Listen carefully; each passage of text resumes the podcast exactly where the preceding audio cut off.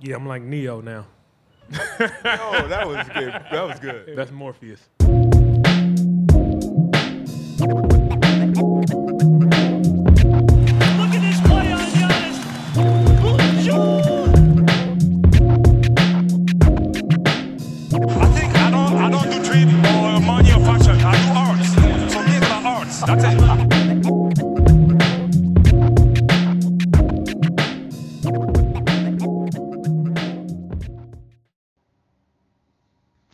What's going on, everyone? Bryce from Jurassic Views, Ottawa's Raptors podcast. It's four o'clock, and it's happy hour. I'm drinking a crisp, clean Bellwoods Pilsner. Shout out to Bellwoods for making great beers. Um, hey, by the way, Bellwoods, if you're listening, I'd be happy to to market your beer, rep your beer, not just on the pod, but in Ottawa. Anyways, y'all, I'm having happy hour because it's just too close to last night's game to be to be sad. It's too close to to really dive into what happened last night. Um, but I will say, the last four games, our defense has looked about as bad as the 2015 Raptors. I'm talking Greivis Vasquez. I'm talking DeMar DeRozan, Lou Williams. That defense was terrible. And it cost us uh, a, a Wizards loss, a loss to the Wizards in the playoffs. They handed us a sweep. And it caused a five game losing streak before the sweep. So it's like a nine game losing streak. And last night's game, uh, our defense looked so bad that I'm worried about our chemistry. I'm worried about our team morale. I'm beginning, as I, I, I think I've said this on the pod, but I'm beginning to worry about Nick Nurse and his staff. But before I go, you know, panic mode, doomsday, um, because I don't actually think we need to do that just yet. I will say there are some trends. Number one, defensively, as a whole unit, we look terrible. Number two, we are missing a bona fide center who still has quicks and who has size and smarts. Christian Koloko, I love him. I think he'll be that kind of guy maybe two or three years from now. Thad Young is an undersized center who's just older. He doesn't have the athleticism he used to have. Um, he's smart. He's got some strength, but he has no hops and no size. Chris Boucher, they call him Slim Duck for a reason. Uh, I think he's the epitome of undersized center. He can stretch the floor, but he's more of a four. And he's not going to be able to fill that void for us on the starting lineup. It's nice. It's gimmicky. I I think we've got to the end of the road with the small lineup of Siakam, Barnes, VanVleet, Trent Jr., and OG Anunoby. And we need a bona fide center. And when I look at this team, there, there's a lot of good things about this team. Um, but there are two glaring, obvious problems, even if we didn't have injuries, which is a thing, and we'll get to that in a second. But outside of having a bona fide center, we don't have knockdown guys. And that's partly because we have few um, shot creators. We have few just like great scorers, guys who can create on their own. And if there's a double team, that we got backups um, in terms of scoring. And and you saw in the Warriors they have a Jordan Poole. Obviously they have Klay Thompson, and that's when Wiggins and Steph Curry are out. Um, you look at that Sacramento team the other night. Not a great team, just an average team. And uh, outside of De'Aaron Fox, they had Sabonis, but they also had Malik Monk and Terence Davis, who's gaining in confidence and making buckets. And he's always been a guy who's streaky, but he's a guy who can score and he can create his own shot. Um, you look at the Orlando Magic, the young Banchero or Bencaro, however you pronounce it. Um, he's, you know, he's he's a guy who can do that. Um, Suggs, I think, can do a little bit of that. Wagner, uh, Franz Wag- Wagner can do that as well. Um, so there's guys on every team that we've lost to, and just guys in the league, right? And it's it's tough how little shot making and shot creating we have outside of Fred and Pascal. Now you could make an argument for Gary. Um, you could make an argument in certain matchups for OG and for Scotty, but at the end of the day, it comes, it rests too heavy on Pascal and Fred for sure. And you just need knockdown scores to help those guys, both in the first unit and the second unit. And with our chemistry, with the questions around our defense, with all the injuries that we've suffered from, I think we definitely need of at least one vet who can score the basketball. Now, there's all kinds of guys in the league that are going to be available. There's been talk of Eric Gordon. Uh, obviously, there's Gordon Hayward, although I wouldn't want him on my team. Terry Rozier is out there. Um, Mike Conley is another guy who's a vet point guard who can who can hit threes fairly well, over 40% last season. There's lots of guys in this league um, who are playing on teams that are not going to be contending for a championship and probably will be more playing teams, if not below that. And so the Raptors have some, some decisions to make. And for me personally, there's no way we're busting up this team. I'm not saying there's not big trades coming, but there's no way we're busting up this team. Pascal Siakam is a number 12 guy in the league. How many teams can say they have a number 12 guy, um, a top 12 guy in the league? Very few. Some teams have two top 12 guys. Now, how many teams can say we've got a, a, a top 12 guy and we have a top 20 guy? You know, you could argue Jimmy Butler when he's on and Bam Adebayo are that. Um, I would say, you know, they're probably just outside of that, but come playoff time, yeah, they can they can be a, a top 12 guy and a top 20 guy. Um, you know, not even the Golden State Warriors can't even say that. Steph Curry's probably a top five, top six guy. Um, but there's nobody else who's in the top 20 on that team. As good as Jordan Poole can play, as we saw last night, he's just not a top 20 guy consistently night in, night out.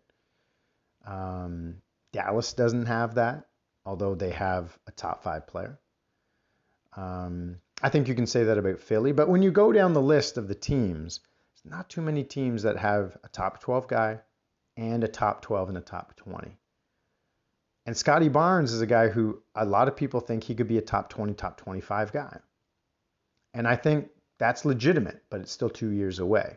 Pascal's, Pascal's going to still be top 10, top 15 guy two years from now. He is. He's just too good athletically.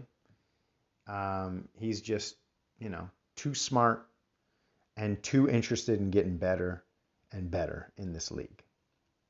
And with him turning 29 and a lot of guys in their prime from 29 to 33, and Pascal's been a late bloomer. Pascal has a lot of size and speed um, and doesn't need uh, a lot of verticality to score like a guy like Ja Morant does and a guy like Derrick Rose did. Pascal Siakam's in a really good spot to be uh, a, an elite player, top 15 guy for the next three, four years. So you're not going to get rid of Pascal. You're not going to get rid of Scotty because you believe in him too much in both of them. And OG just represents the type of guy that, you know, pairs so well, fits so well with Scotty, OG, and the coaching staff. So I think those guys are locks. I think those guys are untouchable personally, especially the way they've played this season. And Scotty hasn't even been his great, his best, but you can there's glimpses, right? There's glimpses. I think Fred is a guy they're not going to move, and again, I think they still need to take a look at this lineup when it's healthy.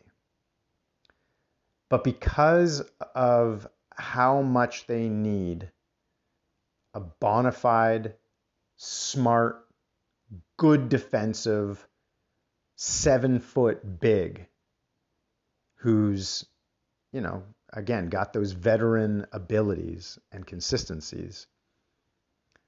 I think Gary Trent Jr. is going to be on the trade block. I really do.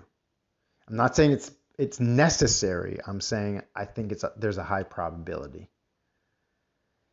And it's interesting when you think about Gary Trent Jr. because he offers many teams, including to some extent ours, um, a shot creator who can be both a third scorer in a starting lineup or be a, a first scorer, a first option coming off your bench. Guy's only 23 years old. He's got a huge upside.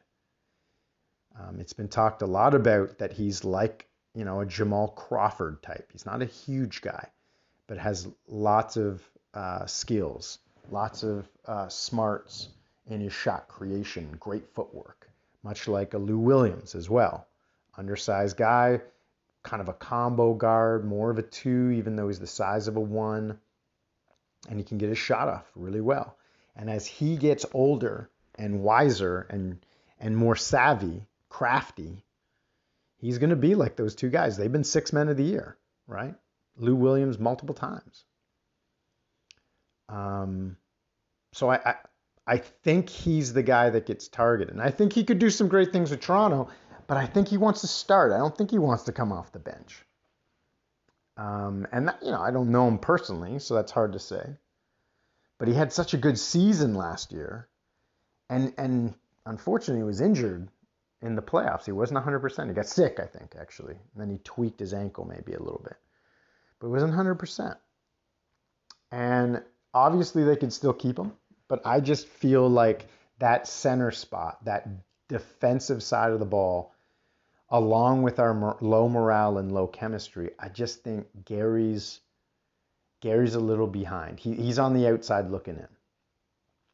And so when I think of his salary and I match him up with um, a, a second round draft pick, maybe even a first round draft pick, but a second round draft pick, the fact that his contract is expiring and whoever trades for him gets his bird rights, I really think that a good trade is for Jakob Poeltl. Now, Jakob Poeltl makes about half of Gary Trent Jr., so you got to send somebody else as part of the deal, especially if you're going to send a draft pick with Gary Trent Jr. A guy who's on that San Antonio Spurs team, you know, 28, 29 years old, who is a vet who I think could really help our backcourt off the bench. You wouldn't have any pressure to play Malachi Flynn or Delano Banton is Josh Richardson. And the salaries match up. Now, here's the other good thing about Jakob Poeltl and Josh Richardson they're on expiring contracts. The salaries match up. You got lots of flexibility with them. You could always re-sign them, and and especially Jakob Poeltl, I think that's a good deal. He's obviously played with the team. He knows Nick Nurse he's very good friends with Pascal Siakam. And I think that that could be a really good pick, pickup for us. Thad Young is not the answer. He could be a good second unit guy, but with Boucher, Achiuwa, and Otto Porter, I think Thad gets knocked out. I think Juancho even gets knocked out in a nine man rotation. And along with those guys that I just mentioned, Boucher at that stretch five, Precious at the four, and Otto Porter Jr. at the three, you put Josh Richardson and either Pascal or Fred in that lineup um, to kind of offset things in that first unit as you're rotating the first unit back into the ball game. I think that's a really good balanced group. Josh Richardson's not a particularly great shooter, but if you have Fred on the floor and uh, you've got Otto Porter, Chris Boucher, you've got three marksmen, right? And Josh Richardson, he can, he can make a shot. He's not as good as Gary Trent Jr., but he's not supposed to be. Um, he's better than Delano Banton. He's probably most games, especially in a playoff setting, because he's experienced at it. He, he's going to be more effective than Malachi Flynn. And Malachi's got to do too much playmaking. That's what his role is. You're not going to put him as a two guard unless you have Pascal. It's not impossible. It's not out of the realm of imagination, but I think getting past getting Poeltl is an answer to our problems, to our, our, our one of our biggest problems. The other thing is that Malachi and Khem Birch, I personally um, think that their days are going to be done pretty soon too. Khem Birch just hasn't recovered from his injury. He's an undersized center again, and he doesn't offer you ball handling, playmaking. He's not really a high IQ guy, nor is he a vocal guy. And unfortunately, I I don't think he's helping in the locker room either. And I don't know, again, I don't know that intimately. I have no concrete evidence. I just think that's probably the case. And so, who do you go after with Khem Birch and Malachi Flynn on the trade blocks? Well, I think you got to go for another shooter. And maybe that's the answer to Josh Richardson. Maybe Josh Richardson just gets waived. I, I'd keep him personally, um, especially for the regular season. Um, you want a guy like him in the lineup, but I think you got to get that extra shot maker. Now, I, I can't remember how much um, another former Raptor uh, Terrence Ross mix, but he might be an interesting guy to be in the mix. Um, again, Mike Conley, uh, I think, is in the mix. Just depends how many draft picks you want to give up. But I think at this time in the season, at this point in those guys' careers, I think likely Malachi, but for sure Khem is going to be gone as well. Um, now, listen, everybody gets healthy and we play 20 games. We may go 9 and 11, we may go 10 and 10, but I think it's a higher probability we go 12 and 8. And if we catch a couple breaks and we get some momentum going and the morale's back in the room and Nick's able to play his style and we all all the guys answer the bell and that defense gets to its potential, well, who knows? Maybe it's 13 and 7, 14 and 6. Now we're talking about a team who's back into probably that six seed. Maybe even we catch the five seed.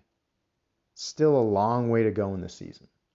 But as I drink my crisp, clean Pilsner from Bellwoods, I'm having happy hour. And, and I'm going to stay bright. I'm going to stay optimistic. I'm going to stay with a belief that this team not just for this year when they're healthy, but for for seasons going forward, next season and the 2025 season, there's no reason to break this team up. And the truth is, who else in the East is going to be around for for two or more years? This season, next season, yeah, I can see Brooklyn doing all right. But I could also see them kind of starting to fade away, right? Royce O'Neale doesn't have two more years left in him at a, at a high level. Um, I don't even think Kevin Durant has two good seasons after this one that are at a high, high level where they're competing for a championship. I, I personally don't. Um, he's just turned 34. You know, it's hard to be at a high level after 35. It really is. So he's got one more good year. So you're looking at Milwaukee and Boston for sure, and pro- probably Cleveland. But after that, Miami doesn't look good long term. Um, Atlanta has a lot of question marks. You know, we want to talk about a team blowing up. I'd blow up Atlanta before I would Toronto. Easily. Chicago doesn't look really good. Um, they've got lots of gaps. Vucevic and DeMar aren't getting any younger. Um, I think DeMar's probably got a year or two left in him that's really high level, but I don't think Vooch does. So who, who's competing with us? I, I, don't believe in the Knicks. I usually don't, but I don't believe in the Knicks. Um, I don't think they're going to have many more guys besides Mitchell Robinson, Jalen Brunson, and, and RJ Barrett after this season. I, I can't. I don't see Julius Randle hanging around that much longer um, after this season. They need they need better guys. They need guys that are faster and and can do many different things. I don't think Julius Randle's the I don't believe in the Philadelphia 76ers. I don't believe in the long term of the Brooklyn Nets. I really don't. Maybe they'll have a good run this season. Maybe they'll surprise us. Maybe maybe they'll even be good next year. Maybe Ben Simmons gets going and they'll be good next year. That third year, 2025 playoffs, I don't believe in them. Boston, Milwaukee, yes. They've got the strength going forward. Cleveland, yeah, they got some real strong guys. So there's three teams. After that, it's wide open. And I think the Raptors are as good as Cleveland. I really do. And we've already beat them twice when we're healthy. But I think we're just as good as Cleveland.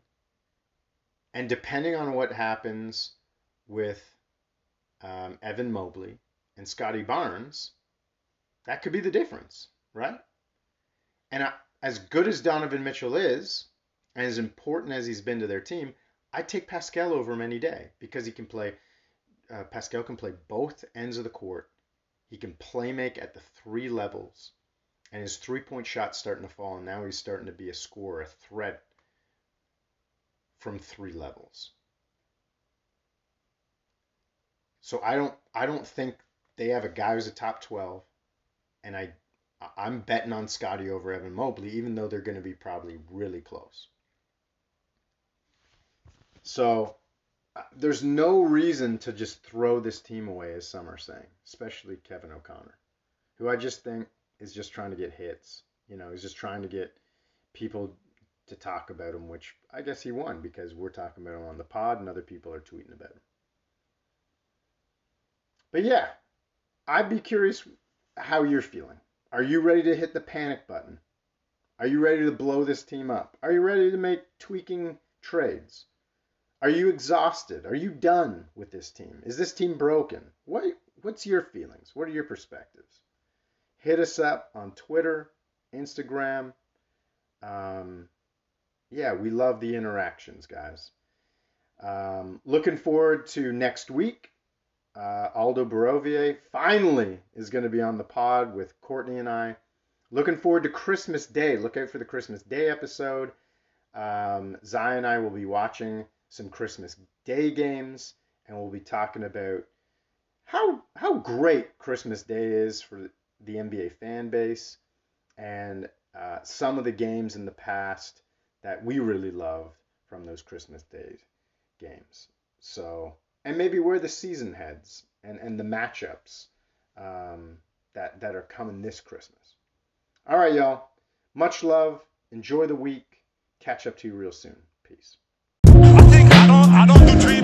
for money or passion and arts. So these are arts.